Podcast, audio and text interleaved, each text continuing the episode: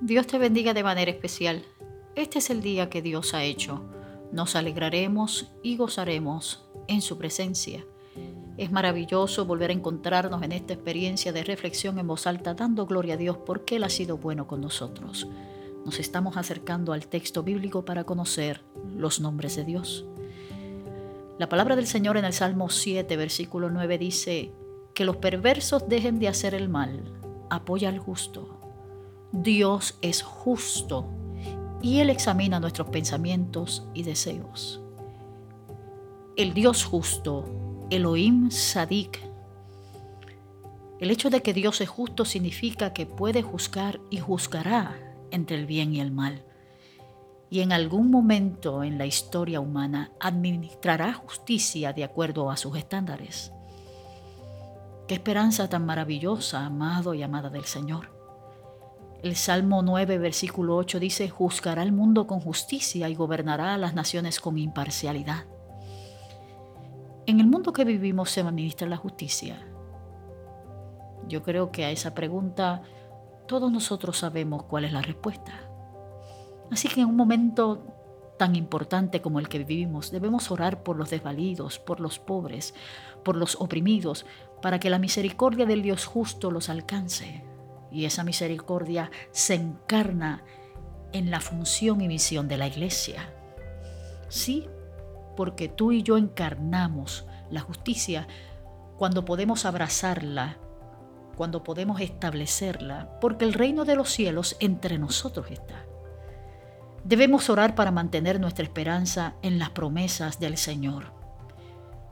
Esas promesas en las cuales Él ha dicho que hará justicia, y que en algún momento en la historia veremos concretada esa experiencia maravillosa, porque los que tienen hambre y sed de justicia, dice la Biblia, que serán saciados.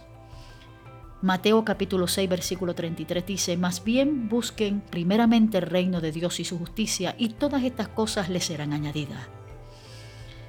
Oremos para que la iglesia sea instrumento de justicia y que manifieste compasión con los más vulnerables. Si la iglesia no es relevante en un momento de crisis, tampoco lo es en un momento de paz. Proverbios capítulo 21, versículo 3 dice, practicar la justicia y el derecho lo prefiere el Señor a los sacrificios. Y hoy Elohim Sadik nos inspira, nos motiva y nos convoca a practicar la justicia y el derecho a los que están en necesidad y en angustia y en desigualdad. Señor, queremos ser luz en todas las esferas de la sociedad, influenciando el mundo con los valores del reino de Dios. Ayúdanos. Tú eres Elohim Sadik, el Dios justo. Ayúdanos, Padre, como tu pueblo, como representantes, Señor amado tuyo, en medio de una sociedad global, que podamos vivir esa justicia y podamos practicarla, construyendo puentes de amor y justicia con nuestro prójimo, con aquel que es vulnerable. Padre Celestial, ayúdanos, estamos viviendo tiempos donde las guerras y los rumores de guerra parece que están, Señor amado, en las noticias.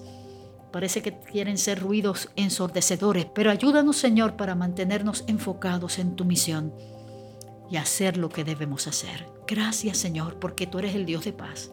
Gracias, Padre, por la pasión de la iglesia de ser luz y sal en medio de un tiempo tan complicado como el que nos ha tocado vivir. En el nombre de Jesús.